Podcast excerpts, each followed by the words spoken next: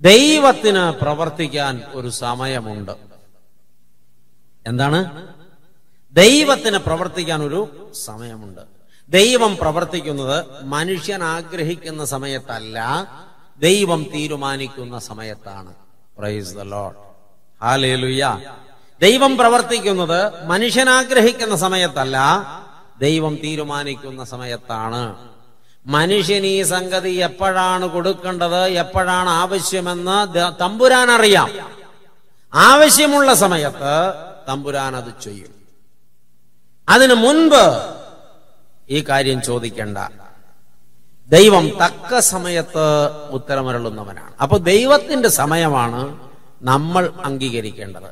നമ്മുടെ സമയത്തിന്റെ ഫ്രെയിമിലേക്ക് ദൈവത്തെ കൊണ്ടുവരാൻ ശ്രമിക്കരുത്. ഇന്ന് പലരുടെയും കുഴപ്പം എന്താണ്? കർത്താവേ ഇവിടെ. ഇവിടെ. കർത്താവേ ഇവിടെ. കന്നുകാലിക്ക് നുഖം വെച്ചിട്ട് ചാട്ടക്കടിച്ച് ആ, നില ഒഴുകുമ്പോ പുറകിൽ നിന്ന് നില ഒഴിഞ്ഞ ആൾ കേൾപ്പിക്കുന്ന ചില സൗണ്ടില്ലേ? ഇവിടെ ബ. കാഹളയെ നുഖം വെച്ച് നിയന്ത്രിക്കുന്നത് പോലെ ഇവിടെ ചില ആളുകൾ ദൈവത്തെ പേടിപ്പിക്കുകയാണ്. ദേ കർത്താവെ ഇവിടെ. ആഹാ.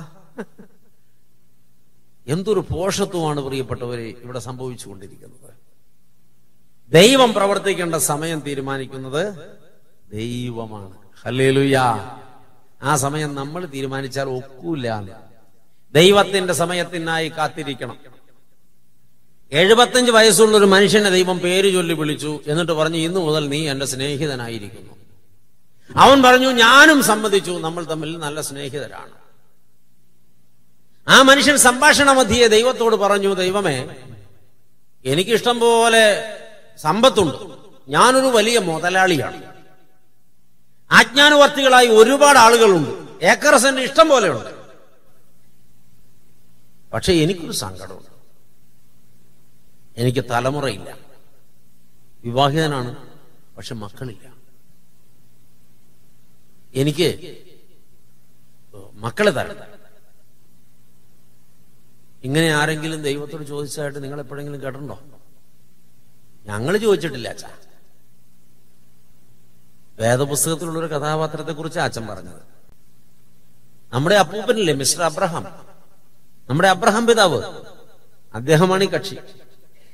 കർത്താവ് അവനോട് പറഞ്ഞു ഞാൻ നിനക്ക് മക്കളെ തരും. ചില്ലറയായിട്ടല്ല മൊത്തമായിട്ട്. എന്ന് വെച്ചാൽ നിന്റെ മക്കളെ ചരിത്രമുള്ള കാലം ഒരാൾ വേണ്ടി തീർക്കില്ല. ആകാശത്തിലെ നക്ഷത്രങ്ങൾ എണ്ണാമെങ്കിലും നിന്റെ മക്കളെ എണ്ണുള്ളൂ. കടൽക്കരയിലെ മണൽത്തരികൾ എണ്ണി തീർക്കാൻ പറ്റുമെങ്കിലും നിന്റെ മക്കളെ എണ്ണുള്ളൂ. ആരും എണ്ണി തീർക്കില്ല. അതുപോലെ മക്കളെ തരും. ഞാൻ വിശ്വസിക്കുന്നു. അവൻ വിശ്വസിച്ചു. പിറ്റേ കൊല്ലാവൻ ചോദിച്ചു അല്ല തന്നില്ല. സമയാവട്ടെ. രണ്ടു കൊല്ലം കഴിഞ്ഞ് പിന്നെയും ചോദിച്ചു കർത്താവ് പറഞ്ഞു സമയാവട്ടെ. അഞ്ചു കൊല്ലം കഴിഞ്ഞ് ചോദിച്ചു സമയാവട്ടെ. ഇദ്ദേഹം ക്ഷമയോടെ കാത്തിരുന്നു. പത്തു കൊല്ലം കഴിഞ്ഞു. അപ്പോഴും ദൈവം പറഞ്ഞു സമയാവട്ടെ. ഇനി എപ്പോഴാ സമയമെന്ന് അബ്രഹാം ദൈവത്തെ ഭീഷണിപ്പെടുത്തിയില്ല. പക്ഷെ വീട്ടിൽ ചെന്നപ്പോ ഭാര്യ ഭീഷണിപ്പെടുത്തി. താറ പറഞ്ഞു ഇനി ഈ ദൈവത്തിന്റെ വാക്കും കേട്ടോണ്ട് ഒരു കൊച്ചിനെ കിട്ടും കൊച്ചിനെ കിട്ടും എന്ന് പറഞ്ഞ് കാത്തു കാത്തിരുന്നാൽ മിക്കവാറും കിട്ടിയിട്ടായിരിക്കുള്ളൂ. ഞാനൊരു സ്ത്രീ അല്ലാതെയാകുന്നു. എന്റെ ശരീരം അതിന് അതിനുള്ള പരുവത്തിൽ നിന്ന് മാറി. മാത്രമല്ല നീ നിന്റെ പുരുഷപ്രായവും കടന്നു പോകുന്നു. ഇനി എപ്പോഴാന്ന് ഓർത്താ? അതുകൊണ്ട് ഞാനൊരു വഴി പറഞ്ഞുതരാം. ഏത്? കർത്താവ് ഒരു വഴി പറഞ്ഞു കൊടുത്തിട്ടുണ്ടായിരുന്നു. കാത്തിരിക്കും. സമയാവുമ്പോ തരാം. ഭാര്യ വേറൊരു വഴി പറഞ്ഞു കൊടുത്തു. എന്റെ ദാസിയായ ഈ മിശ്രയിമെ പെണ്ണ് ഭയങ്കര സുന്ദരിയാണ്. ഹാഗാറി നീ അവളെ ഭാര്യയായിട്ട് എടുത്തോ. എന്നിട്ട് ഒരു കുഞ്ഞിനെ ജനിപ്പിക്കാം. കഴിഞ്ഞ പോലെ ഞാൻ നിങ്ങളോട് പറഞ്ഞതാ എന്ത് കാര്യം ചെയ്യുമ്പോഴും ദൈവത്തോട് ആലോചന ചോദിച്ചിട്ട് മാത്രം ചെയ്ത അബ്രഹാം പിതാവ്. ഈ ഒരു കാര്യത്തിൽ ദൈവത്തോട് മിണ്ടാൻ പോയില്ല. എന്താ സംഭവിച്ചത്? ഒരു സന്തതി പറന്നു. ആ സന്തതി അബ്രഹാമിന്റെ വാഗ്ദത്ത സന്തതിക്ക് എല്ലാ കാലവും എതിരാളിയാണ്. അത് മാനുഷിക താല്പര്യപ്രകാരം ഭാര്യയുടെ പ്രേരണയ്ക്ക് വഴങ്ങി ദൈവകൽപ്പന മറന്ന് അബ്രഹാം ജനിപ്പിച്ച പുത്രനാണ്. അത് അവന്റെ സന്തതിക്ക് ഒരു ശത്രുവായി മാറി. പക്ഷെ ദൈവം വാക്ക് പാലിച്ചു. ഉറപ്പ്. ദൈവം വാക്ക് പാലിച്ചു എന്നുള്ളത് സത്യമാണ്. അവന് നൂറ് വയസ്സ് തികഞ്ഞപ്പോഴാണ് ദൈവം വാക്ക് പാലിച്ചത്. ദൈവം വാക്ക് പാലിക്കുന്നത് എപ്പോഴാ? ദൈവം തീരുമാനിക്കുന്ന സമയത്താണ്. പ്രൈസ് ദ ലോ അപ്പൊ നമ്മൾ ദൈവത്തോട് വെപ്രാളം കൂട്ടിയിട്ട് കാര്യമുണ്ടോ? മിണ്ടുന്നില്ല. കാര്യമുണ്ടോ? ഇല്ല. ദൈവം പ്രവർത്തിക്കേണ്ട സമയമാകുമ്പോ ദൈവം പ്രവർത്തിക്കും. ദൈവം ഒരാൾക്ക് വേണ്ടി കരുതി വെച്ചിട്ടുള്ളത് എന്താണെന്ന് മനുഷ്യനല്ല തീരുമാനിക്കുന്നത്. ദൈവമാണ്. അവൻ തക്ക സമയത്ത് ഇടപെടുന്ന ദൈവമാണ്. ദൈവമക്കളെ ഒരിക്കൽ ഒരു പെങ്കൊച്ച് നല്ല മിടുക്കിയ നന്നായിട്ട് പഠിക്കും. പഠിച്ച ക്ലാസ്സിലൊക്കെ ഒന്നാം റാങ്ക. നേഴ്സിംഗിന് ഒന്നാം rank B S C nursing പാസ്സായി. അത് കഴിഞ്ഞ് അവൾ ജോലിക്ക് ആഗ്രഹിച്ചു. വിദേശത്ത് പോകാനായിട്ട് ഇങ്ങനെ ആശിച്ചിരിക്കുമ്പോ എനിക്ക് തോന്നുന്നു സൗദി അറേബ്യയിൽ നിന്ന് ഒരു ഒരു ബാച്ച് നഴ്സന്മാരെ എടുക്കുന്നതിന്റെ പരസ്യം കണ്ടു. ഇവൾ അപ്ലൈ ചെയ്തു. അപ്ലൈ ചെയ്ത് കഴിഞ്ഞ് ഇന്റർവ്യൂവിന് വിളിച്ചു. ഇന്റർവ്യൂവിൽ അവൾ ഒന്നാം റാങ്ക് വാങ്ങി. നാൽപ്പത് പേരെ സെലക്ട് ചെയ്ത് വെച്ചതിൽ ഒന്നാമത്തെ പേര് അവളുടെയാ. നല്ല പ്രാർത്ഥിക്കുന്ന വീട്ടിൽ നല്ല കൊച്ചാ. പക്ഷെ ഈ കൊച്ച് പോകാനുള്ള എല്ലാ തയ്യാറെടുപ്പും നടത്തി അതിനുള്ള ഡേറ്റ് അടുത്ത് വന്നു. പോകേണ്ടതിന് മൂന്ന് ദിവസം മുമ്പ് ഈ ട്രാവൽ ഏജൻസിക്കാർ വിളിച്ചേച്ച് ഈ കൊച്ചിനോട് പറയുകയാണേ നിനക്ക് മാത്രം പോകാൻ പറ്റില്ല ബാക്കി എല്ലാവർക്കും പോകാം. നിന്റെ വളരെ പ്രധാനപ്പെട്ട മൂന്ന് പേപ്പേഴ്സ് മിസ്സായി പോയി. അത് ഇനിയിപ്പോ ഉണ്ടാക്കിയെടുക്കാൻ നേരമില്ല. അതുകൊണ്ട് നിന്നെ കൊണ്ടുപോകില്ല സങ്കടം വരുമോ ഇവിടെ എന്തോ കുഴപ്പമുണ്ടല്ലോ. സങ്കടം വരുമോ വരും സങ്കടം വരാൻ പാടില്ല എന്നാണ് ഇപ്പൊ നിങ്ങൾ നിങ്ങളെ പറഞ്ഞു വിശ്വസിപ്പിക്കാൻ ശ്രമിച്ചത്. അതുകൊണ്ടാണ് ഉത്തരം വൈകിയത്. ഈ കൊച്ച് ഭയങ്കര ബഹളമായി അങ്കലാപ്പായി ശങ്കത്തടിച്ച് നിലവിളിയായി ഭയങ്കര പ്രശ്നമായി. അപ്പൊ ആ കൊച്ച ഏതാണ്ട് ഒരു വിഭ്രാന്തിയുടെ വക്കീലെത്തിയപ്പോ കറന്നമാര് പേടിച്ചു പോയി. പിന്നെ ഇതിനെ ഒന്ന് സമാധാനിപ്പിക്കണമല്ലോ. അപ്പൊ ആളി കത്തുന്ന തീയിൽ വെള്ളമൊഴിച്ച് കിടത്തുന്ന ചില മനുഷ്യരുണ്ട്. എത്ര വലിയ തീയാണെങ്കിലും കെടുത്തു. അത് ദൈവം കൊടുത്തേക്കണ ഒരു കൃപയാണ്. ഈ കാരണന്മാർ ആ കൊച്ചിനെയും പിടിച്ചോണ്ട് എന്റെ അടുത്ത് വന്നു. മൂന്ന് ദിവസം മെനക്കെട്ടിട്ടാ തീ കെടുത്തിയത്. ശാന്തമാക്കി. ആ കൊച്ചു പിന്നെ സമ്മതിച്ചു നോർമലായി. മോളെ ഇതിനേക്കാൾ വലുതെന്തോ കർത്താവ് നിനക്ക് കരുതി വെച്ചിട്ടുണ്ട്. കൂൾഡാവും അവൾ സമ്മതിച്ചു. ഒന്നൊന്നര മാസം കഴിഞ്ഞപ്പോൾ വീണ്ടും ഒരു പരസ്യം. അവിടെ വേറെ ഒരു ബാച്ച് നഴ്സന്മാരെ എടുക്കുന്നു. അവൾ പോയി പരീക്ഷ എഴുതി. ഒന്നാം റാങ്ക് നാൽപ്പത് പേരെ സെലക്ട് ചെയ്തു. ഒന്നാമത്തെ പേരിൽ അവളുണ്ട്. കാരണം ഭയങ്കര മിടുക്കിയ. അപ്പൊ കൊച്ചിനാകെ ടെൻഷനായി. അത് ചൂടുവെള്ളത്തിൽ ചാടിയ പൂച്ച പച്ചവെള്ളം കണ്ടാൽ പേടിക്കും എന്നല്ലേ പറയണേ. ഈ കൊച്ച അന്നേരം പോലും എനിക്ക് കിടക്കപ്പുറത്ത് കയറിയല്ല അച്ഛാ ഇനി ഏതെങ്കിലും പേപ്പർ മിസ്സാവുമോ എനിക്ക് പോകാൻ പറ്റാതെ വരുമോ അച്ഛാ ഒന്ന് പ്രാർത്ഥിക്കുക അച്ഛാ. അച്ഛാ ഒന്ന് പ്രാർത്ഥിക്കും. ഞാൻ പറഞ്ഞു ഇനി ഇങ്ങനെ എന്നോട് പറഞ്ഞാ ഞാൻ തിരിച്ച് പ്രാർത്ഥിക്കും. അതുകൊണ്ട് മിണ്ടിപ്പോവരുത്. നീ അടങ്ങി ഒതുങ്ങിയിരുന്നു? കർത്താവ് തീരുമാനിച്ചിട്ടുണ്ടെങ്കിൽ പോവും ആ. ആ പ്രാവശ്യം അവളെ ഏത് പേപ്പർ മിസ്സായാലും പകരം സബ്മിറ്റ് ചെയ്യാൻ വേണ്ടി മൂന്ന് നാല് പെയർ പേപ്പർ എടുത്തു വെച്ചത്. അന്ന് പോകുന്നൊന്നും അറിയണമല്ലോ. ഒരു പേപ്പർ മിസ്സായില്ല. പോണേന് ഒരു തടസ്സവും പറഞ്ഞില്ല. ഓ റെഡിയായി എയർപോർട്ടിലേക്ക് വരാൻ പറഞ്ഞു. എയർപോർട്ടിലെ ഏജൻസിയുടെ ആൾക്കാർ നിപ്പുണ്ട്. ഈ കുട്ടി എല്ലാവരോടും യാത്ര പറഞ്ഞ് അപ്പനെ അമ്മേനൊക്കെ കെട്ടിപ്പിടിച്ച് ചുംബിച്ച് വെട്ടിയും ഭാഗമൊക്കെ ആയിട്ട് പുറപ്പെട്ട് എയർപോർട്ടിൽ ചെന്ന് ഇമിഗ്രേഷൻ ഓഫീസർ പരിശോധന നടത്തിക്കൊണ്ടിരുന്നപ്പോഴേ ഈ കുട്ടിക്ക് മാത്രം ഒരു പ്രശ്നം. വിസയിൽ അടിച്ചു വന്ന പാസ്പോർട്ട് നമ്പർ തെറ്റാണ്. ഒരു പൂജ്യത്തിന്റെ സ്ഥാനത്ത് മൂന്നായി പോയി. ഇമിഗ്രേഷൻ ഓഫീസർ പറഞ്ഞു "No." ഈ വിസയിൽ ഈ പാസ്പോർട്ടും കൊണ്ട് പോകാൻ ഒക്കുകയില്ല. ആ കുട്ടി ആ എയർപോർട്ട് തന്നെ തിരിച്ചു വെച്ചു. അവിടെ കിടന്നങ്ങോട്ട് അമറി. അവസാനം ആശുപത്രി കൊണ്ടുപോയി മയക്കുമരുന്ന് കുത്തിവെച്ചിട്ട് ആ കൊച്ച അടങ്ങിയത്. മൂന്നാൽ ദിവസം കഴിഞ്ഞപ്പോ പിന്നെയും കാരണന്മാര് തീ എടുത്താൻ വേണ്ടി അച്ഛന്റെ അടുത്ത് കൊണ്ടുവന്നു. ദൈവമക്കളെ അച്ഛൻ കുറെ പണിതു. ഒരുപാട് പാടുപെട്ടു. അവസാനം അടങ്ങി. അവൾ പറഞ്ഞു എന്നെ വിട് ഞാൻ ചാകട്ടെ. എന്റെ ജീവിതം പാഴായി പോയി ഇനി ഞാൻ ജീവിച്ചിട്ട് കാര്യമില്ല. എനിക്കിനി രക്ഷയില്ല. എനിക്ക് എവിടെ ചെന്നാലും കുഴപ്പമാ. എന്റെ ജീവിതം പോയി. ഞാൻ പറഞ്ഞു ഇല്ല ഇതൊക്കെ തുടങ്ങണമുള്ളൂ ഇതിലും വലുത് ഏതാണ്ടൊക്കെ വരാനുണ്ട് നിന്റെ ജീവിതത്തിൽ. നിന്നെ ദൈവം ട്രെയിൻ ചെയ്തുകൊണ്ടിരിക്കുക അടങ്ങ്. ശാന്തമായി. പിന്നെ ഒരു രണ്ടു മൂന്ന് മാസം കഴിഞ്ഞപ്പോൾ വീണ്ടും ഒരു പരസ്യം. അതെന്താ പരസ്യത്തിന്റെ പ്രത്യേകത എന്ന് പറയുക? സൗദി അറേബ്യയിൽ ഗവൺമെന്റ് ഹോസ്പിറ്റലിലേക്ക് സൗദി ഗവൺമെന്റ് നേരിട്ട് റിക്രൂട്ട്മെന്റ് നടത്തുന്നു. നേരത്തെ ഏജൻസി ആയിരുന്നേ? ഇതാണ് റിക്രൂട്ട്മെന്റ്. അപ്പൊ ഈ കൊച്ചനോട് ചോദിച്ചു ഞാൻ വെറുതെ നാണം കെടാൻ വേണ്ടി ഇതിന് പോണോ വെച്ചാന്ന് ചോദിച്ചു. ഞാൻ പറഞ്ഞു നാണം കെടുവാണെങ്കിൽ ഒന്നോടെ ഞാൻ കെടണം. അപ്പൊ നിനക്ക് നാണം ഇല്ലാണ്ടായില്ലേ? പല പ്രാവശ്യം നാണം കെട്ടാ പിന്നെ നാണമുണ്ടോ? ധൈര്യമായിട്ട് പോയി നീ അത് അറ്റൻഡ് ചെയ്യാൻ. ഈ കൊച്ചു പോയി പരീക്ഷ എഴുതി അവൾക്ക് ഒന്നാം റാങ്ക് കിട്ടി. ലിസ്റ്റ് വന്നപ്പോ ഒന്നാമത്തെ പേര് അവളുടെ ആ പ്രാവശ്യം എന്താ സംഭവിക്കണം എന്നുള്ള ടെൻഷനാണ് പിന്നെ അപ്പനും അമ്മയ്ക്കും കൊച്ചിനും ഒക്കെ ടെൻഷനാണ് ടെൻ- ഞാൻ പറഞ്ഞു ടെൻഷൻ പിടിക്കണം ടെൻഷൻ പിടിക്കണം എല്ലാം കർത്താവ് നോക്കിക്കോളും. ഇനി പോണ്ടാന്നാ തമ്പുരാൻ തീരുമാനം പോവില്ല മോളെ ഇനി ടെൻഷൻ പിടിക്കരുത്. അപ്പൊ കൊച്ചു സമ്മതിച്ചേ. അപ്പൊ പോയി എയർപോർട്ടിൽ ചെന്നു. എമിഗ്രേഷൻ കഴിഞ്ഞു. കഴിഞ്ഞപ്പോൾ പറഞ്ഞ് രക്ഷപ്പെട്ടു. എമിഗ്രേഷൻ ഒക്കെ പാസ്സായി. ഈ ഫ്ലൈറ്റേ കയറി ഇരുന്ന ഈ കൊച്ച എന്നോട് ഫോണിൽ കൂടി ഒരു ചോദ്യം ചോദിച്ചു ഇനി ഫ്ലൈറ്റ് അങ്ങ് ആകാശത്ത് വെച്ച് പൊട്ടിപ്പോവുക ഒന്ന് ഓർത്തു നോക്കണം നിങ്ങളെ. ആ കൊച്ചിന്റെ ടെൻഷൻ. ഞാൻ പറഞ്ഞു ആകാശത്ത് ഫ്ലൈറ്റ് പൊട്ടിപ്പോയ താഴോട്ട് പോരരുത് മുകളിലോട്ട് പോകണം പ്രാർത്ഥിച്ചുകൊണ്ടിരുന്നോണം താഴോട്ട് പോകുന്ന ശരിയാവില്ല. മുകളിലോട്ട് പോകണം പറക്കാൻ റെഡിയായിട്ട് നീ പൊക്കോളാൻ പറഞ്ഞു ഇതിനകത്ത് കുറെ ഹ്യൂമറൊക്കെ കലർത്തി പറയും ഞാൻ.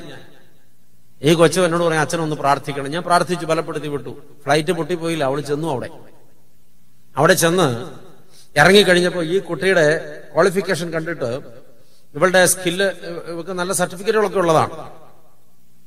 അതിന്റെ അധികാരികൾ ഏറ്റവും കൊള്ളാവുന്ന ടൗൺഷിപ്പിന്റെ നെഞ്ചത്തിരിക്കുന്ന ഒരു ഒരു ഒന്നാന്തര ഹോസ്പിറ്റലിൽ ഒരു ഉയർന്ന പൊസിഷനിൽ അവളെ പിടിച്ചിരുത്തി. ഇതിനു മുമ്പ് പോയ അവളുടെ കൂട്ടുകാരികളൊക്കെ ആയിട്ട് അവൾക്ക് കമ്മ്യൂണിക്കേഷൻ ഉണ്ട് അവരൊക്കെ കുഗ്രാമങ്ങളിലെ ക്ലിനിക്കുകളിലൊക്കെ ജോലി ചെയ്യുന്നു. അവർ വാങ്ങുന്നതിന്റെ മൂന്ന് മടങ്ങ് ശമ്പളമാണ് ഗവൺമെന്റ് സർവീസിൽ ജോയിൻ ചെയ്ത് ഇവൾക്ക് കരുതി വെച്ചത്. എന്നിട്ട് ഇവളത് ഒരു മാസം ആകാറായപ്പോ എന്നെ വിളിച്ചിട്ട് പറഞ്ഞു അച്ഛാ ഇത് ഭയങ്കര ലോട്ടറി ആയിപ്പോയി ആദ്യത്തെ ബാച്ചിൽ ഞാൻ വന്നെങ്കിൽ ഞാൻ ഏതെങ്കിലും കുഗ്രാമത്തിലെ ക്ലിനിക്കിൽ പോയി കിടക്കേണ്ടി വന്നേനെ. ഇപ്പൊ എനിക്ക് ഭയങ്കര ഫെസിലിറ്റിയാ ഇവിടെ. ഞാൻ പറഞ്ഞു എന്റെ കയ്യെത്തും ദൂരത്തുണ്ടായിരുന്നെങ്കിൽ ഇപ്പൊ ഞാൻ ഒരു അടി അങ്ങ് വെച്ചു തന്നെ തമ്പുരാനെ എന്തോരം അടി ചീത്ത വിളിച്ചെന്ന് ചോദിച്ചു. അപ്പോഴാ കൊച്ചിൻ ചിന്താ ബോധം വന്നത്. തമ്പുരാനെ ഒരുപാട് ചീത്ത വിളിച്ചായിരുന്നു. ഞാൻ പറഞ്ഞു ഇരുന്ന് കരഞ്ഞോളം പറഞ്ഞു. നിങ്ങൾക്ക് മനസ്സിലായോ?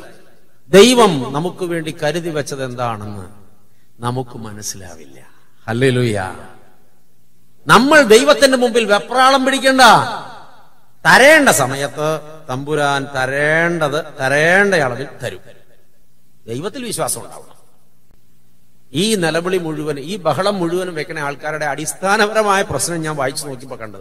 അവർക്ക് ദൈവവിശ്വാസം ഇല്ല എന്നുള്ളതാണ്. നിങ്ങൾ സമ്മതിക്കില്ല പക്ഷെ ദൈവത്തെ അവർക്ക് വിശ്വാസമില്ല. ഉദാഹരണം പറയാം. നിങ്ങൾ എന്നെ ഒരു കാര്യം ചെയ്യാൻ ഏൽപ്പിച്ചു. വിശ്വസിച്ചാണല്ലോ അതെന്നെ ഏൽപ്പിക്കണത്. അല്ലേ? എന്താ പറഞ്ഞേ? നിങ്ങൾ ഒരു നിങ്ങൾ എന്നെ ഒരു കാര്യം ഏൽപ്പിച്ചു. വിശ്വസിച്ചാണ് ഏൽപ്പിച്ചത്. ഞാൻ അത് ചെയ്തോളാം എന്ന് നിങ്ങളോട് പറഞ്ഞു. ഓക്കെ? അപ്പൊ നിങ്ങൾ വിശ്വസിക്കണം. അച്ഛൻ ആ കാര്യം ചെയ്യും. ഞാനത് ചെയ്യാനും തീരുമാനിച്ചു. ഒരു മണിക്കൂർ കഴിഞ്ഞപ്പോ നിങ്ങൾ എന്നെ ഫോണിൽ വിളിച്ചിട്ട് അച്ഛാ ഞാനാ പറഞ്ഞ കാര്യം അച്ഛൻ ചെയ്യണം കേട്ടോ. ചെയ്യാന്ന് ഞാൻ പറഞ്ഞതല്ലേ? ചെയ്തോളാം. ഒരു അരമണിക്കൂർ കഴിഞ്ഞപ്പോ പിന്നെയും വിളിക്കുക. അച്ഛൻ ഞാനാ പറഞ്ഞ കാര്യം അച്ഛൻ മറന്നുപോയാലോന്നോർത്ത് ഒന്നുകൂടെ ഒന്ന് ഓർപ്പിച്ചതാ. ഞാൻ പറഞ്ഞ ഞാൻ മന്ദബുദ്ധി അല്ല അങ്ങനെ പലരും എന്നെ കുറിച്ച് പറയുന്നുണ്ടെങ്കിൽ ഈ കാര്യം എനിക്ക് ഓർമ്മയുണ്ട്. ഞാനത് ചെയ്തോളാം. ദയവ് ചെയ്ത് പ്ലീസ് നിങ്ങൾ ഇങ്ങനെ ശല്യം ചെയ്യില്ലേ? അത് ചെയ്തോളാം. എന്താ പറയാ? ഓരോ മണിക്കൂർ ഇടപെട്ട് പിന്നെയും പിന്നെയും പിന്നെയും പിന്നെയും എന്നെ വിളിച്ച് ഈ കാര്യം സമ്മർദ്ദം ചെയ്ത് എന്നോട് പറഞ്ഞുകൊണ്ടിരുന്നാൽ ഞാൻ എന്താ ചെയ്യാൻ പോണേ? വേറെ ആളെ നോക്കാൻ പറയും. ശരിയല്ലേ? നിങ്ങൾ ഇങ്ങനെ എന്നെ നിരന്തരം വിളിച്ച് ഈ കാര്യം എന്നെ പറഞ്ഞ് പീഡിപ്പിക്കുന്നത് സത്യത്തിൽ നിങ്ങൾക്ക് എന്നെ വിശ്വാസമില്ലാത്തോണ്ടല്ലേ? വേറെ ആളെ ഏൽപ്പിച്ചോ?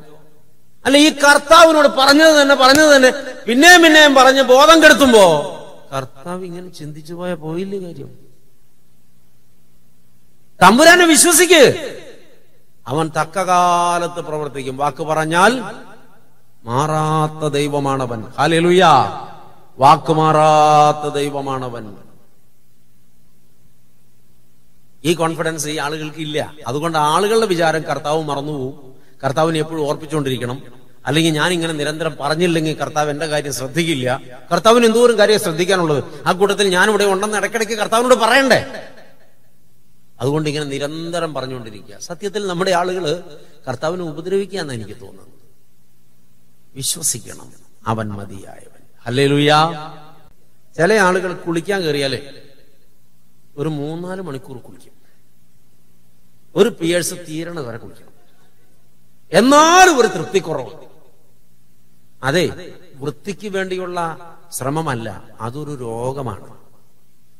ഇതേ കാറ്റഗറിപ്പെടുത്താൻ ചില ആളുകളെ പ്രാർത്ഥിച്ച അവർക്ക് തൃപ്തിയാവില്ല.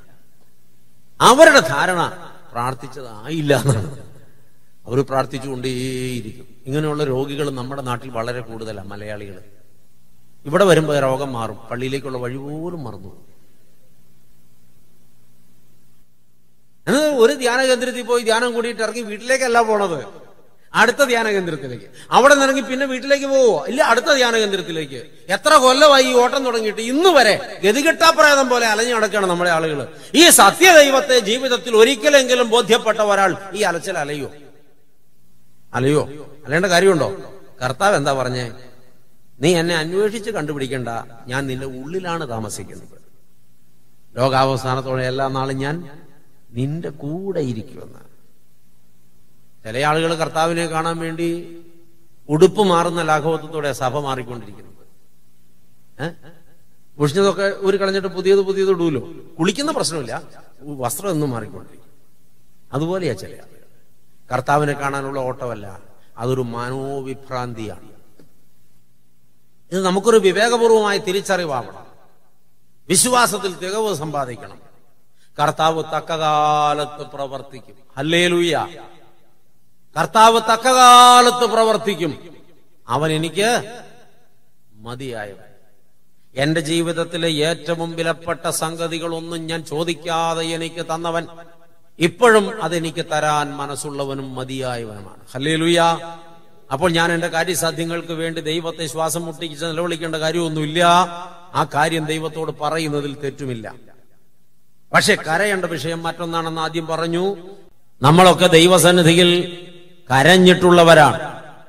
ദിനം പ്രതി കരയുന്നവരാണ്. പക്ഷേ എന്തിന് നാം ദൈവസന്നിധിയിൽ കരയുന്നു എന്നുള്ളത് ഒരു വലിയ ചോദ്യമാണ്. എനിക്കറിയാം പ്രാർത്ഥിക്കുന്ന ദൈവമക്കൾ പ്രത്യേകിച്ച് സ്ത്രീകൾ പ്രാർത്ഥന തുടങ്ങുമ്പോഴേ നിലവിളിയും തുടങ്ങും. പുരുഷന്മാരുമുണ്ട് നിലവിളിക്കുന്നവർ. ഞാൻ കണ്ടിട്ടുണ്ട്. എന്തിനു വേണ്ടിയാണ് ഈ കണ്ണുനീര് മുഴുവൻ ഒഴുക്കുന്നത്? ഒന്നുകിൽ കുടുംബസമാധാനം ഉണ്ടാകാൻ വേണ്ടി അല്ലെങ്കിൽ ജീവിത പങ്കാളിയുടെ ദുർനടപ്പ് ദുശ്ശീലങ്ങൾ മാറിക്കിട്ടാൻ വേണ്ടി അതുമല്ലെങ്കിൽ ഒരു വിവാഹം നടന്നു കിട്ടാൻ വേണ്ടി അതുമല്ലെങ്കിൽ ഒരു കുഞ്ഞുണ്ടായി കിട്ടാൻ വേണ്ടി ഇനി ഒരു വീട് സ്വന്തമായി ഉണ്ടാകാൻ വേണ്ടി ഒരു ജോലി ലഭിക്കുവാൻ വേണ്ടി ജോലിയിൽ പ്രമോഷൻ കിട്ടുവാൻ വേണ്ടി ഇങ്ങനെ വിവിധങ്ങളായ ആവശ്യങ്ങൾക്ക് വേണ്ടി ദൈവത്തിന്റെ മുമ്പിൽ വാവിട്ട് നിലവിളിക്കുന്നവരാണ് നമ്മുടെ ആളുകൾ. പ്രിയപ്പെട്ടവരെ ആളുകൾ നിലവിളിക്കുന്നത് മുഴുവൻ അവരുടെ വ്യക്തി ജീവിതത്തിൽ ആഗ്രഹിക്കുന്ന കാര്യങ്ങൾ നടന്നു കിട്ടാൻ വേണ്ടിയാണ്. ആമേൻ. ദൈവസന്നിധിയിലിരുന്ന് ഒരാൾ നിലവിളിക്കുന്നത് എന്തിന്? കാര്യസാധ്യത്തിനാണെങ്കിൽ ആ നിലവിളി ആ കണ്ണുനീർ ഒരു വിലപേശലാണ്. ദൈവസന്നിധിയിൽ ഇരുന്ന് ദൈവമക്കൾ കരയുന്നത് കാര്യസാധ്യത്തിനു വേണ്ടിയാണെങ്കിൽ അത് ദൈവത്തെ തോൽപ്പിക്കാൻ വേണ്ടിയുള്ള കരച്ചിലാണ്. തന്റെ ജീവിതത്തിൽ ആഗ്രഹങ്ങൾ നടക്കാൻ വേണ്ടി അപ്പന്റെ അമ്മയുടെ മുമ്പിൽ വാശി പിടിച്ച് കരയുന്ന മക്കളെ പോലെ സ്വന്തം ജീവിതത്തിലെ വ്യക്തി താല്പര്യങ്ങൾ നടന്നു കിട്ടാൻ വേണ്ടി ദൈവത്തിന്റെ മുമ്പിൽ വാശി പിടിച്ച് കരയുന്ന കരഞ്ഞുകൊണ്ടേയിരിക്കുന്ന മനുഷ്യരാണ് ഈ കാലഘട്ടത്തിൽ ക്രിസ്തീയ കോളത്തിൽ കൂടുതലും കാര്യസാധ്യത്തിന് വേണ്ടി കരയാൻ നമുക്കറിയാം. അതിനുവേണ്ടി ആരും നമ്മളെ പഠിപ്പിക്കണ്ട. കാര്യം നടന്നു കിട്ടിയാൽ പിന്നെ ആ കരച്ചിലങ്ങ് നിൽക്കും അപ്പോ ഇത് നമ്മുടെ ശീലമാണ്. എന്നാൽ ഇവിടെ ഒരു വിഷയം ചർച്ചയ്ക്ക് കൊണ്ടുവരാനാ ഈ വിഷയം ഇങ്ങനെ പറഞ്ഞു കൊണ്ടുവരുന്നത് എന്തിനാണെന്നറിയാമോ? ദൈവസന്നദ്ധിയിൽ ഇരുന്ന് ഒരാൾ കരയേണ്ടത് ഈ വക കാര്യങ്ങൾക്ക് ഒന്നുമല്ല. എന്താ കാര്യം എന്നറിയാമോ? തന്റെ മക്കൾക്ക് എന്ത് വേണമെന്ന് കരഞ്ഞു പറഞ്ഞില്ലെങ്കിലും അപ്പനും അമ്മയ്ക്കും അറിയാം. അറിയാമോ? അറിയാമോ? ആമേൻ. ഇവിടെ ഇരിക്കുന്ന മാതാപിതാക്കൾ അവരുടെ മക്കൾക്ക് വിശന്നപ്പോൾ ആഹാരം കൊടുത്തത് കൊച്ചു വാവിട്ട് നിലവിളിച്ച് ബോധം കെട്ടപ്പോഴല്ല. ആണോ? അല്ലല്ലോ. ആ കുഞ്ഞിന് എവിടെയെങ്കിലും ഒരു പ്രയാസമുണ്ടായി എന്ന് ആ കുഞ്ഞിന്റെ ഭാവമാറ്റത്തിൽ നിന്ന് തിരിച്ചറിഞ്ഞ് ആ കുഞ്ഞിന് ആവശ്യമുള്ളതെല്ലാം ആ കുഞ്ഞ് ചോദിക്കാതെ തക്കകാലത്ത് കൊടുത്ത മാതാപിതാക്കളാണ് ഇരിക്കുന്നത്. തന്റെ കുഞ്ഞിന് വിശക്കുന്നുണ്ടെന്ന് കുഞ്ഞ് പറയാതെ അമ്മയ്ക്കറിയാം. ആവശ്യത്തിന് ആ കുഞ്ഞിനെ മുലയൂട്ടിയിട്ടുണ്ട് അമ്മമാര്. അതുപോലെ വളർന്നു വരുന്ന കാലത്ത് മക്കൾക്ക് വേണ്ടതൊക്കെ ചോദിക്കാതെ കൊടുക്കും. മക്കൾക്ക് വേണമെന്ന് മാതാപിതാക്കൾക്ക് ബോധ്യപ്പെടാത്ത സംഗതികളാണ് മക്കൾ ക്ലെയിം ചെയ്ത് വാങ്ങുന്നത്. മാതാപിതാക്കളോട് അവർ മത്സരിക്കുകയാണ്. എനിക്ക് ഇന്നത് കിട്ടണം. കിട്ടാതെ ഞാൻ സമ്മതിക്കില്ല. തന്നേ തീരൂ തന്നേ തീരൂ. എന്റെ പ്രിയപ്പെട്ടവരെ ഇതേ നിലപാട് ദൈവ മുമ്പിൽ എടുക്കുകയാണ് ഇപ്പൊ നമ്മുടെ ആളുകൾ. ദൈവത്തോടങ്ങ് ചോദിച്ച് വശം കെടുത്തുകയാണ്. നമ്മൾ നമ്മുടെ മക്കളെ സ്നേഹിക്കുന്നതിനേക്കാൾ ആയിരം മടങ്ങ് കർത്താവ് തന്റെ മക്കളെ സ്നേഹിക്കുന്നുണ്ട്. അല്ലേ ലുയ്യ അവൻ അത്രത്തോളം നമ്മെ സ്നേഹിക്കുന്നുണ്ട്. ആ സ്നേഹം കൊണ്ടാണ് അവൻ നമ്മെ അമ്മയുടെ ഉദരത്തിൽ ഉളവാക്കിയത്. ദൈവത്തിന് സ്തോത്രം. നമ്മൾ പ്രാർത്ഥിച്ചിട്ടല്ല നമ്മളെ ദൈവം കണ്ണുള്ളവരായി സൃഷ്ടിച്ചത്. ആണോ? കാതുള്ളവരായി സൃഷ്ടിച്ചത് അതുകൊണ്ടല്ല. ആണോ? സംസാരശേഷിയുള്ളവരായി സൃഷ്ടിച്ചതോ അതുകൊണ്ടാണോ? അല്ല. ഇതൊക്കെ തരണമെന്ന് തമ്പുരാൻ അറിയാം ആമേൻ. അപ്പൊ ചോദിക്കാതെ തന്നതാണ് നമ്മുടെ കയ്യിലുള്ള വിലപ്പെട്ടതെല്ലാം. ആണല്ലോ? ഈ കണ്ണിന്റെ കാഴ്ചയേക്കാൾ വിലപ്പെട്ടത് എന്തെങ്കിലും ഈ ജീവിതത്തിലുണ്ടോ? ഇത് ചോദിച്ചിട്ട് തന്നതാണോ? എന്നെ കാലുള്ളയാളായി സൃഷ്ടിക്കണമെന്ന് പ്രാർത്ഥിച്ചിട്ടാണോ കാലുണ്ടായത്? കൈയുള്ളയാളായി സൃഷ്ടിക്കണമെന്ന് പ്രാർത്ഥിച്ചിട്ടാണോ കൈയുണ്ടായത്? ഇതൊക്കെ ദൈവം ചോദിക്കാതെ തന്നെങ്കിൽ എന്റെ ആയുസിൽ എനിക്ക് അർഹതപ്പെട്ടതെല്ലാം ഇനിയും ചോദിക്കാതെ തരാൻ എന്റെ ദൈവം കരുത്തനല്ലേ? അല്ലേ? സർവശക്തനല്ലേ? മനസ്സലിവുള്ളവനല്ലേ? സ്നേഹമുള്ളവനല്ലേ? അല്ലേ?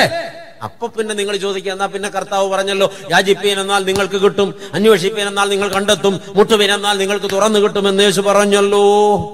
അപ്പൊ പിന്നെ അതെന്തിനാണ് കർത്താവ് അങ്ങനെ പറഞ്ഞത്? പിന്നെ യാചിക്കേണ്ട കാര്യമില്ലല്ലോ. അപ്പോൾ ആ പറഞ്ഞതിന്റെ പൊരുൾ മുഴുവനും ഈ ആളുകൾക്ക് മനസ്സിലായിട്ടില്ല. ആളുകളുടെ വിചാരം നമ്മുടെ താല്പര്യങ്ങൾ സംരക്ഷിക്കാൻ വേണ്ടി ദൈവത്തോട് നിരന്തരം സമരം ചെയ്യുന്നതിനെ കുറിച്ചാണ് കർത്താവ് പറഞ്ഞതെന്നാണ്. അങ്ങനെയല്ല. അതിനു മുമ്പ് കർത്താവ് പറഞ്ഞത് നിങ്ങൾ ആരും കേൾക്കാത്ത ഇതെന്തേ നിങ്ങൾ സ്നേഹമുള്ളൊരു അപ്പൻ മകൻ അപ്പൻ ചോദിച്ചാൽ കല്ല് കല്ല് പെറുക്കി കൊടുക്കുമോ? ഉത്തരം പറയണം. ആ മകൻ മുട്ട ചോദിച്ചാൽ തേളിനെ പിടിച്ചു കൊടുക്കുമോ? കർത്താവിന്റെ ചോദ്യ ഇല്ല. മീൻ ചോദിച്ചാൽ പാമ്പിനെ പിടിച്ചു കൊടുക്കുമോ? ഇല്ല. എന്നിട്ട് കർത്താവ് ഇങ്ങനെ പറഞ്ഞു ദോഷികളായ നിങ്ങൾ നമ്മുടെ അഡ്രസ്സാണ് ദോഷികളായ നിങ്ങൾ നിങ്ങളുടെ മക്കൾക്ക് നല്ല ദാനങ്ങളെ കൊടുപ്പാൻ അറിയുന്നുവെങ്കിൽ സ്വർഗസ്ഥനായ പിതാവ് തന്നോട് യാചിക്കുന്നവർക്ക് പരിശുദ്ധാത്മാവിനെ എത്രയധികമായി കൊടുക്കും. ഹാലേലുയ്യ അപ്പൊ യാചിച്ചുകൊണ്ട് യാചിപ്പീൻ നിങ്ങൾക്ക് കിട്ടും എന്ത്? പരിശുദ്ധാത്മാവിനെ. അന്വേഷിപ്പീൻ നിങ്ങൾ കണ്ടെത്തും എന്ത്? ദൈവത്തിന്റെ പരിപാലനം. മുട്ടുവിൻ നിങ്ങൾക്ക് തുറക്കും എന്ത്? സ്വർഗത്തിന്റെ കവാടം. ഹാലേലുയ്യ ഇതാണ് തിരിച്ചറിവാകേണ്ടത്. അല്ലാതെ ലൗകിക ലാഭങ്ങൾക്ക് വേണ്ടി ചങ്ക് തല്ലിക്കരഞ്ഞ് കർത്താവിനെ ശ്വാസം മുട്ടിക്കാനല്ല കർത്താവ് പഠിപ്പിച്ചത്. ഇവിടെ ഇരിക്കുന്ന ആരെങ്കിലും പരിശുദ്ധാത്മാവിനെ തരണമേ പരിശുദ്ധാത്മാവിൽ നിറയ്ക്കണമേ പരിശുദ്ധാത്മാവിൽ ശക്തീകരിക്കണമേ എന്ന് പറഞ്ഞ് നിലവിളിച്ചിട്ടുണ്ടോ? അതിന് വേറെ ആളെ നോക്കണം. ഏ? അതെന്തിനാന്നോ? ആമേൻ. ഈ പരിശുദ്ധാത്മാവാണ് നമുക്ക് വേണ്ട ഏക സംഗതി. എന്താണെന്നറിയോ? ഈ പരിശുദ്ധാത്മാവ് വന്നാൽ ഒരു മനുഷ്യന് മൂന്ന് ബോധങ്ങൾ കൊടുക്കും. ഒന്ന് പാപത്തെക്കുറിച്ച് രണ്ട് നീതിയെക്കുറിച്ച് മൂന്ന് ന്യായവിധിയെക്കുറിച്ച്. അല്ലേലുയ്യ. പാപത്തെക്കുറിച്ച് ബോധമില്ലാത്തവൻ പാപം ചെയ്തുകൊണ്ടേയിരിക്കും. പാപത്താല നശിക്കും. നീതിയെക്കുറിച്ച് ബോധമില്ലാത്തവൻ നീതികേട് പ്രവർത്തിച്ചുകൊണ്ടേയിരിക്കും അതിനാൽ നശിക്കും. ന്യായവിധിയെക്കുറിച്ചൊരു ബോധമില്ലാത്തവൻ ഏത് അനർത്ഥവും പ്രവർത്തിക്കും. കാരണം അവന് ന്യായവിധിയെക്കുറിച്ചൊരു ചിന്തയില്ല.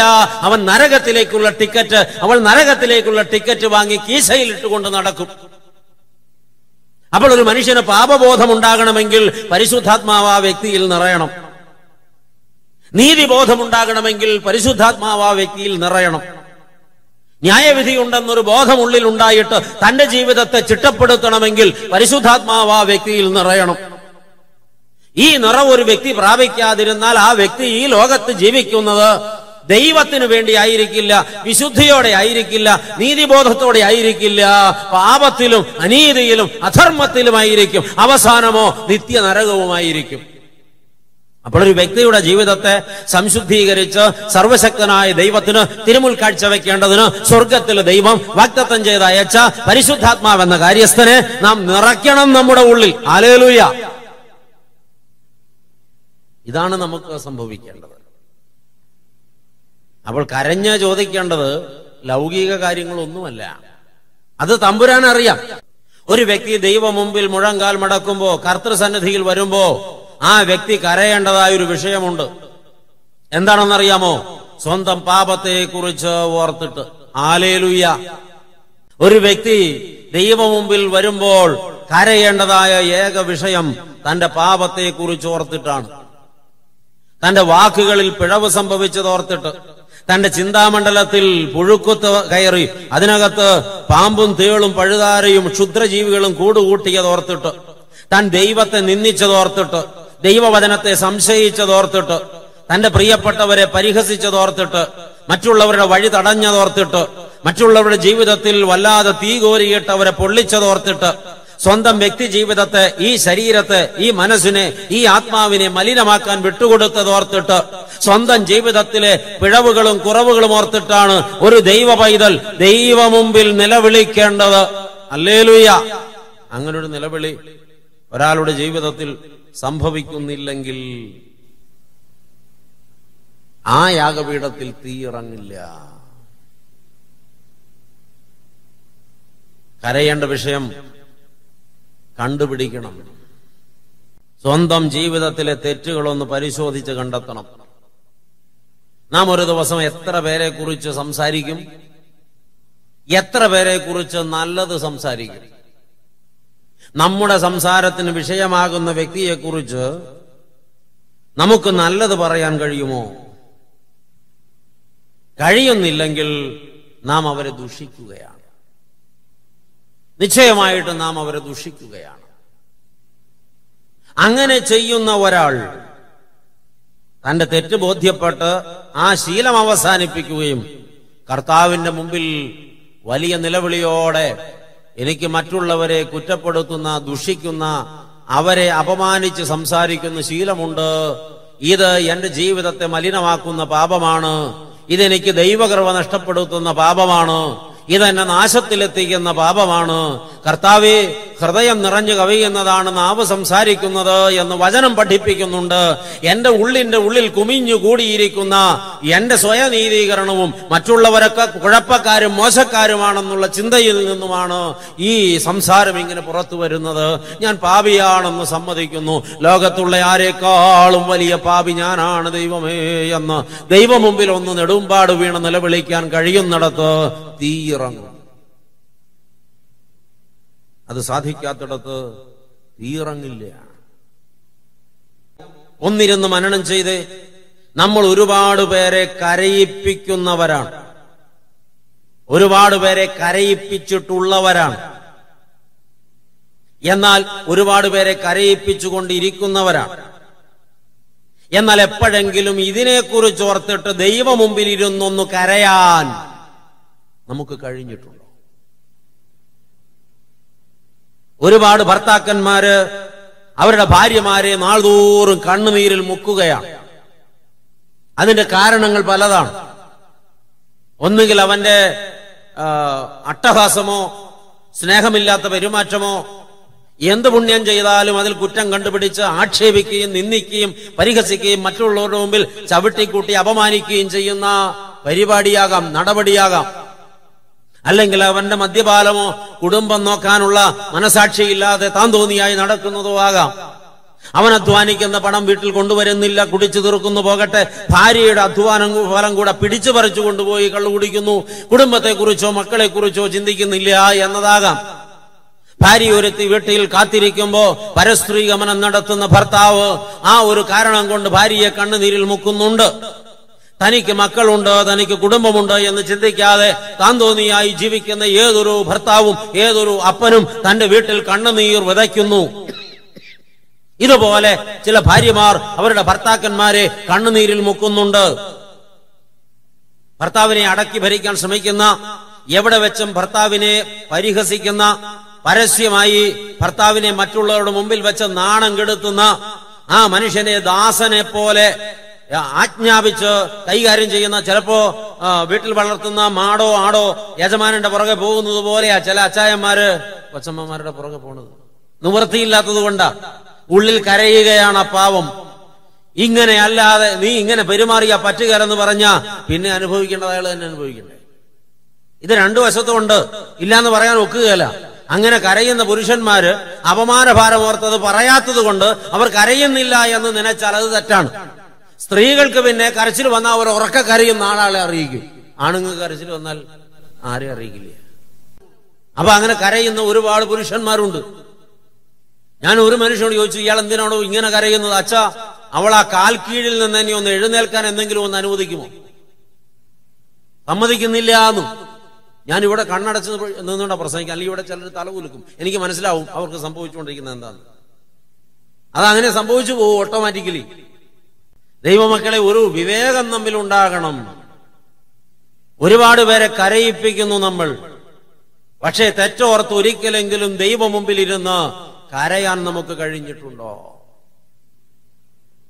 കരയാൻ കാര്യമില്ലെന്നല്ലേ നമ്മൾ പറയുന്നത്. കരയാൻ കാര്യമുണ്ട്. സ്വന്തം ജീവിതത്തിലെ വന്ന വഴികളിലേക്ക് ഒന്ന് തിരിഞ്ഞു നോക്കണം. എന്റെ കൂടെ വേറെ ആളുകൾ ജീവിക്കുന്നുണ്ട്. അവരെന്നെ കുറിച്ച് സംതൃപ്തരാണോ? എന്റെ പെരുമാറ്റം അവർക്ക് ഉൾക്കൊള്ളാൻ സഹിക്കാൻ പറ്റുന്നുണ്ടോ? എന്നെ അവരെങ്ങനെയാണ് കാണുന്നത്? എന്നോട് അവർക്ക് ഏത് മനോഭാവമാണ് ഉള്ളത് നിവർത്തി കേടുകൊണ്ട്? സഹിക്കുന്നുണ്ട് ഒരുപാട് ആളുകൾ. സത്യമായിട്ടുമുണ്ട്. നിവർത്തി കേടുകൊണ്ട്. എന്നോട് ചിലർ പറഞ്ഞിട്ടുണ്ട് ഈ കുഞ്ഞുങ്ങളില്ലായിരുന്നെങ്കിൽ പണ്ടേക്ക് പണ്ടേ ഞാൻ എന്റെ വഴി നോക്കിപ്പോയേനെ. വേറെ ചിലർ പറഞ്ഞിട്ടുണ്ട് പിറന്നത് രണ്ട് പെൺകുഞ്ഞുങ്ങളായി പോയി. അല്ലെങ്കിൽ ഞാൻ പണ്ടേക്ക് പണ്ടേ എന്റെ വഴി നോക്കി പോയേനെ. എന്ന് പറഞ്ഞാൽ ഈ വഴി പല വഴിയാ. ചിലർ ചത്തേനെ. ചിലർ ജീവിതം ഡൈവോഴ്സ് ചെയ്ത് അവസാനിപ്പിച്ചേനെ. ചിലർ ഡൈവോഴ്സ് ചെയ്തിട്ടില്ല സത്യം പക്ഷേ ഡൈവോഴ്സ് ചെയ്തതുപോലെയാണ് ജീവിക്കുന്നത്. യാതൊരു ബന്ധവും തമ്മിലില്ല. എന്തിനാ പിന്നെ ഇങ്ങനെ ജീവിക്കുന്നതെന്ന് ചോദിച്ചാ ഈ പിള്ളേരെ കല്യാണം ആലോചിച്ച് ആരെങ്കിലും വരുമ്പോ അവരെ ഒന്ന് സേഫ് ആക്കാൻ വേണ്ടിയാ ഉം. അതിനുവേണ്ടി മാത്രം. ദൈവമക്കളെ വേണ്ട. ഒരുപാട് പേരുടെ ജീവിതത്തിൽ തീ കോരിയിടുന്ന ഒരുപാട് പേരെ കണ്ണുനീരിൽ മുക്കുന്നവർ എന്നെങ്കിലും ദൈവം മുമ്പിൽ ഇരുന്നൊന്ന് കരഞ്ഞിട്ടുണ്ടോ? നീ അനുതാപത്തിന്റെ കണ്ണുനീര് കൊണ്ട് മുറിക്കപ്പെട്ട നിന്റെ യാഗപീഠത്തെയും യാഗവസ്തുവിനെയും നിന്നെ തന്നെയും കഴുകുമെങ്കിൽ നിന്റെ യാഗപീഠത്തിൽ തീയിറങ്ങും അല്ലേലുയ്യ നിശ്ചയമായിട്ടും തീയിറങ്ങും അല്ല ഞാൻ ഈ യാഗപീഠത്തിൽ തീയിറങ്ങുകയില്ല. നീ അഭിഷേകവും അനുഗ്രഹവും പ്രാപിക്കുകയില്ല എന്ന് ഇന്ന് രാത്രി വ്യക്തതയോടെ ബോധ്യപ്പെടുക. ഇതെന്നോടും നിങ്ങളോടും ദൈവത്തിന്റെ പരിശുദ്ധാത്മാവ് സ്വർഗം കീറി വെളിപ്പെടുത്തുന്ന പരമയാഥാർത്ഥ്യമാണ്. കരയണം ദൈവമക്കൾ. കരയേണ്ട കാര്യം എന്താണെന്ന് തിരിച്ചറിയണം. കാര്യസാധ്യത്തിന് വേണ്ടിയല്ല. കരയേണ്ടത് നമ്മുടെ പാപത്തെക്കുറിച്ച് ഓർത്തിട്ടാണ്. ആമേൻ. വ്യക്തിപരമായ ജീവിതത്തിലെ വീഴ്ചകൾ ഓർത്ത് കണ്ടുപിടിക്കണം. നാൾതോറും നമ്മെ ശുദ്ധീകരിക്കണം. കണ്ണുനീരിൽ തന്നെ തന്നെ കഴുകുന്നവൻ തന്റെ ജീവിതമാകുന്ന പാത്രം കഴുകി വെടിപ്പാക്കുകയാണ്.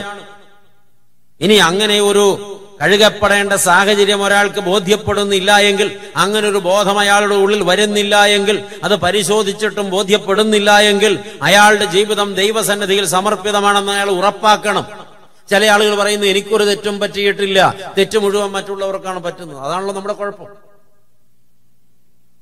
സ്വയം ഒന്ന് പരിശോധിക്കാൻ കഴിഞ്ഞാൽ നമുക്കൊക്കെ കരയാൻ കാര്യമുണ്ടോ എന്ന് മനസ്സിലാവും നമുക്ക്. നമ്മുടെ പ്രിയപ്പെട്ടവർക്ക് നമ്മെ ഉൾക്കൊള്ളാൻ പറ്റാത്തത് എന്തുകൊണ്ടാ? നമ്മുടെ പെരുമാറ്റം അവർക്ക് അംഗീകരിക്കാൻ പറ്റാത്ത വിധത്തിലായതുകൊണ്ടാണ്. നമ്മുടെ പ്രിയപ്പെട്ടവർ ഇടയ്ക്കിടയ്ക്ക് നമ്മളെ തിരുത്തുന്നതും കുറ്റപ്പെടുത്തുന്നതും കൊണ്ടാ നമ്മുടെ ജീവിതശൈലിയും സംസാര രീതിയും ശരിയല്ലാത്തത് കൊണ്ടാണ്. അപ്പൊ ഈ വിധത്തിൽ നമ്മുടെ പ്രിയപ്പെട്ടവർക്ക് നാം മുറിവ് കൊടുക്കുകയും അവരെ കണ്ണുനീരിൽ മുക്കുകയും ചെയ്യുന്നുവെങ്കിൽ നാം കരയാൻ കാര്യമുണ്ട്. കരയാൻ കാര്യമുണ്ട്. സ്വന്തം പ- തെറ്റിനെ കുറിച്ച് ഓർത്ത് മറ്റുള്ളവരെ കരയിപ്പിച്ചത് മതിയാക്കിയിട്ട് സ്വയം ഒന്ന് കരയാൻ എപ്പോൾ തയ്യാറാകുന്നുവോ? എപ്പോൾ കണ്ണുനീരിൽ കഴുകാൻ തയ്യാറാകുന്നുവോ? അപ്പോഴാണ് തീ ഇറങ്ങുക. അതെ. സീമോന്റെ വീട്ടിൽ വിരിഞ്ഞിരുന്ന മസികാതമ്പുരാന്റെ പാദപീഠത്തിൽ ഒരു പെൺകൾ ഭരണി നിറയെ തൈലവുമായി ചെന്നിരുന്ന ആ പാവപ്പെട്ട സ്ത്രീ ആ മക്കളക്കാരി മറിയ കണ്ണുനീര് കൊണ്ട് അവന്റെ പാദം കഴുകി തലമുടി കൊണ്ട് തുവർത്തി പരിമളതൈലം പൂശി അവന്റെ കാലിൽ അവൾ ചുംബിച്ചു. അവൾ അവളുടെ അനുതാപത്തിന്റെ കണ്ണുനീര് കൊണ്ട് അവളെ തന്നെ കഴുകി ആ കണ്ണുനീർ കർത്താവിന്റെ പാദത്തിൽ ഉറ്റിക്കുകയായിരുന്നു. അവൾ നീതീകരണം പ്രാപിച്ചു. അവൾ വിശുദ്ധീകരണം പ്രാപിച്ചു. ഉദ്ധിതനായ ക്രിസ്തുവിനെ ആദ്യം കാണുവാൻ ഭാഗ്യം ലഭിച്ചത് ഈ കഴുകപ്പെട്ട ഭാഗ്യവതിക്കാണ്. അല്ലേലുയ്യാ. വേറെ ആർക്കുമല്ല ആ ഭാഗ്യം കിട്ടിയത്? സ്വയം കഴുകാൻ തയ്യാറുള്ളവർ ഉദ്ധിതനായ ക്രിസ്തുവിനെ അവന്റെ മഹത്വ പ്രത്യക്ഷതയിൽ സ്വന്തം കണ്ണുകൊണ്ട് ദർശിക്കും. സ്തോത്രം. ദൈവമക്കളെ തിരിച്ചറിയുക. അവൻ തക്ക കാലത്ത് പ്രവർത്തിക്കുന്നവനാണ്. ഇതാ വിശ്വാസത്തോടുകൂടിയ പ്രാർത്ഥന തീയിറക്കി. ശ്രദ്ധയോടുകൂടിയ പ്രാർത്ഥന രോഗിക്ക് സൗഖ്യം വരുത്തും. ഈ ശ്രദ്ധയോടുകൂടിയ പ്രാർത്ഥന എന്ന് പറഞ്ഞാൽ എന്താണ്? നിങ്ങൾക്ക് മനസ്സിലായിട്ടുണ്ടോ?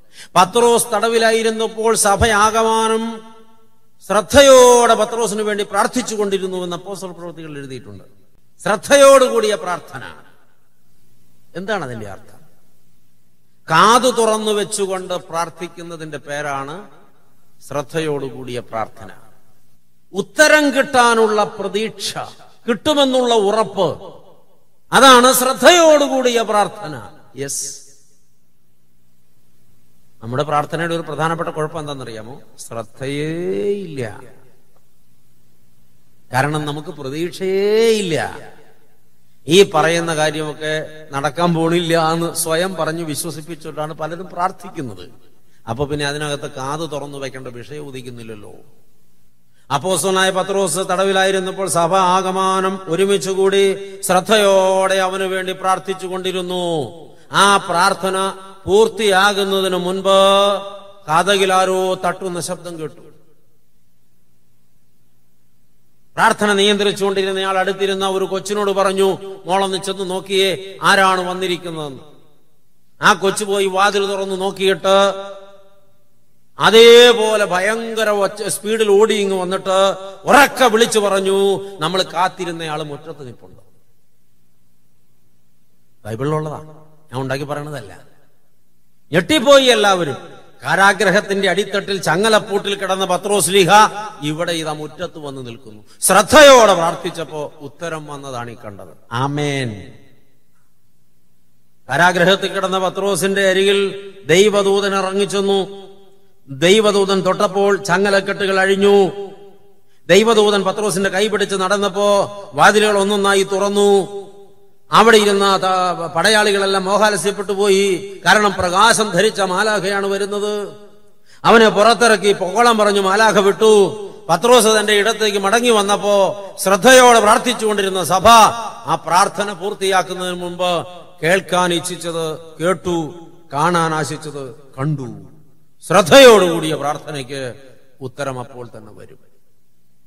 ഭാഗ്യവാനായ ഒരു ഭക്തൻ ഇങ്ങനെ പാടിയത് എന്റെ ജീവിതമിന്നും ശരിയായിട്ടില്ലയ്യോ. ജീവിപ്പിക്കും കർത്തനെ.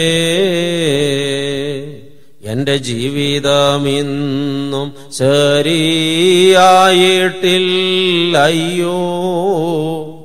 ജീവിപ്പിക്കും കർത്തനെ വന്ന് ജീവനും ശക്തിയും സ്നേഹവും തന്നെന്നെ ജീവിപ്പിച്ചിടണമേ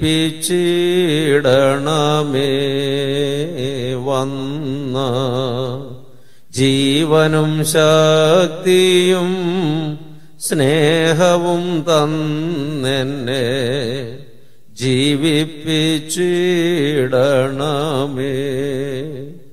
എന്റെ തമ്പുരാനെ എന്റെ ജീവിതം ഇന്നും ശരിയായിട്ടില്ല.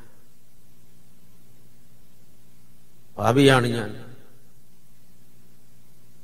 ആയിരം വട്ടം നീ ചിറകടിച്ചിറങ്ങി എന്റെ മേൽ ആവസിച്ച് എന്നെ അഭിഷേകം ചെയ്യാൻ. പക്ഷെ ഞാൻ സ്വീകരിച്ചില്ല. ഞാൻ അംഗീകരിച്ചില്ല.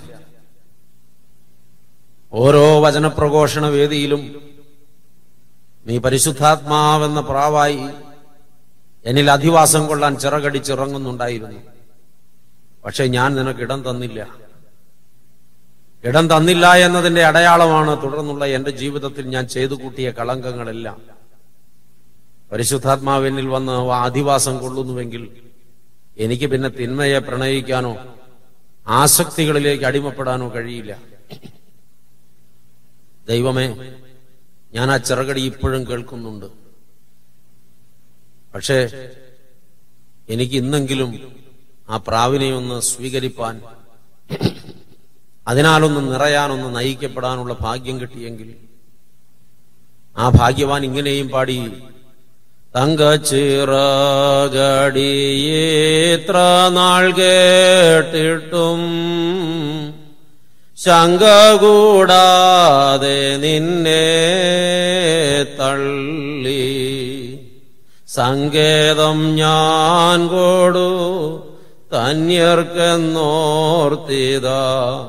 സങ്കടപ്പെട്ടിടുന്നു തള്ളി. സങ്കേതം ഞാൻ കൊടു തന്യർക്കെന്നോർത്തിത. സങ്കടപ്പെട്ടിടുന്നു. കർത്താവേ ഞാൻ ഇന്നു വരെ നിനക്ക് അധിവസിക്കാനുള്ള വിശുദ്ധാലയമായി എന്നെ സമർപ്പണം ചെയ്തില്ല. നീ ചിറകടിച്ച് പറന്നു വന്നപ്പോഴെല്ലാം ഞാൻ നിന്നെ തള്ളുകയായിരുന്നു. എന്നിട്ട് ഞാൻ പാമ്പിനെയും പിശാചിനെയും അശുദ്ധിയെയും തിന്മയെയും എന്റെ ഹൃദയത്തിൽ എടുത്തു വെച്ച് പൂജിക്കുകയായിരുന്നു.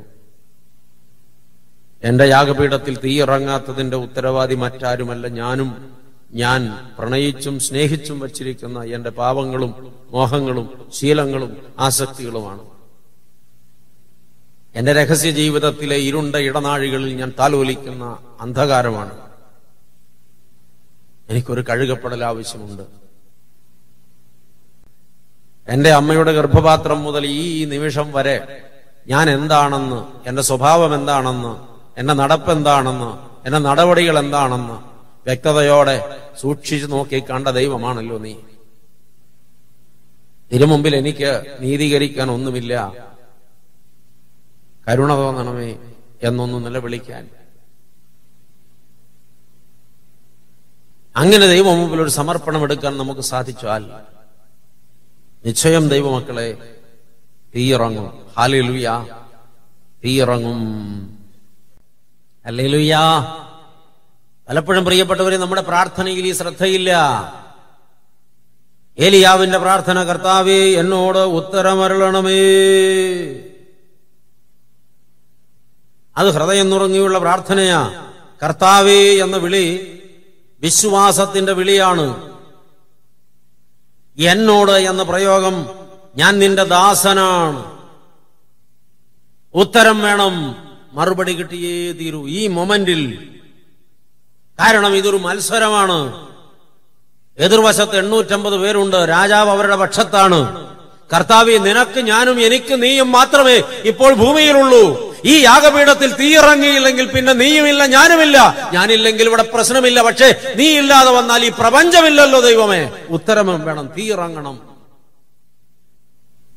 അമേൻ അപ്പോൾ തീയിറങ്ങി. നോക്കി നിന്ന ജനം ഞെട്ടിപ്പോയി. ഭയങ്കരമായൊരു ശബ്ദവും ഒരതിഭയങ്കരമായ മുഴക്കവും ഉണ്ടായി. മുകളിലേക്ക് നോക്കിയ ജനം കണ്ടു. അഗ്നിപ്രളയം ആളിക്കത്തിക്കൊണ്ടൊരു തീപ്പന്തം.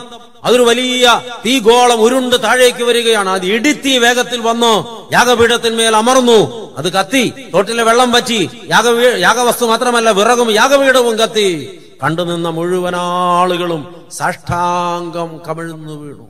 അമേൻ തീയിറങ്ങി ആ പരീക്ഷയിൽ ഏലിയാവ് ജയിച്ചു. ഏലിയാവിന്റെ ദൈവം പ്രാർത്ഥന കേൾക്കുന്ന ദൈവമാണ്. ഉത്തരം തരുന്ന ദൈവമാണെന്ന് ലോകം ബോധ്യപ്പെട്ടു. ഹലിലുയ രാജ്യം ബോധ്യപ്പെട്ടു. ഈ സ്ഥിരീകരണത്തിന് ശേഷം ഏലിയാവ് ആഗ്രഹിച്ചതുപോലെ ദേശത്ത് മഴ പെയ്തു. മൂന്ന് കൊല്ലവും ആറു മാസവും ആകാശം അടയ്ക്കപ്പെട്ടിരുന്നു. സത്യദൈവമായ കർത്താവാണ്. യഥാർത്ഥ ദൈവമെന്ന് രാജ്യം അംഗീകരിച്ചപ്പോ വീണ്ടും ആകാശത്തിന്റെ കിളിവാതിലുകൾ തുറക്കപ്പെട്ടു. മൂന്നര കൊല്ലത്തിന് ശേഷം മഴ പെയ്തു. അതാണ് ചരിത്രം. ദൈവമക്കളെ നമ്മുടെ ജീവിതത്തിലെ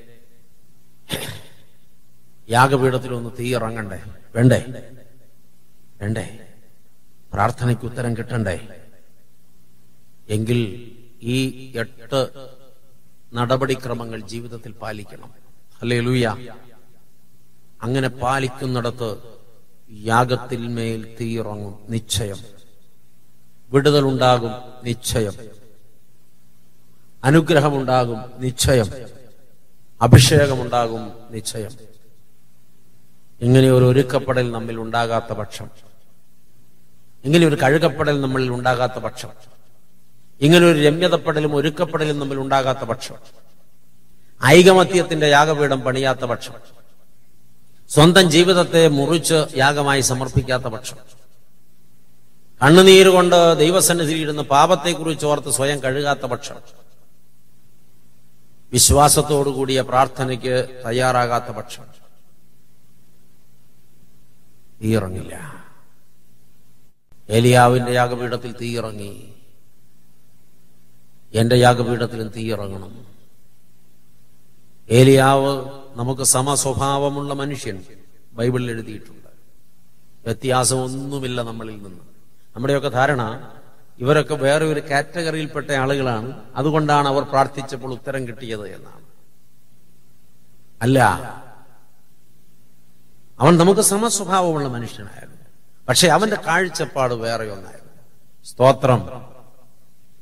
അവന്റെ വിശ്വാസത്തിന്റെ ലെവൽ മറ്റൊന്നായിരുന്നു. അവന്റെ വിശുദ്ധീകരണത്തിന്റെ കാഴ്ചപ്പാട് മറ്റൊന്നായിരുന്നു. ഈ നിലയിലേക്ക് നമ്മളും വളരാൻ തയ്യാറാണെങ്കിൽ നമ്മുടെ യാഗപീഠത്തിലും തീകത്തും നിശ്ചയം. നമ്മൾ അർപ്പിക്കുന്ന സകല യാഗങ്ങളും അഗ്നി ഇറങ്ങുന്ന യാഗങ്ങളാകും.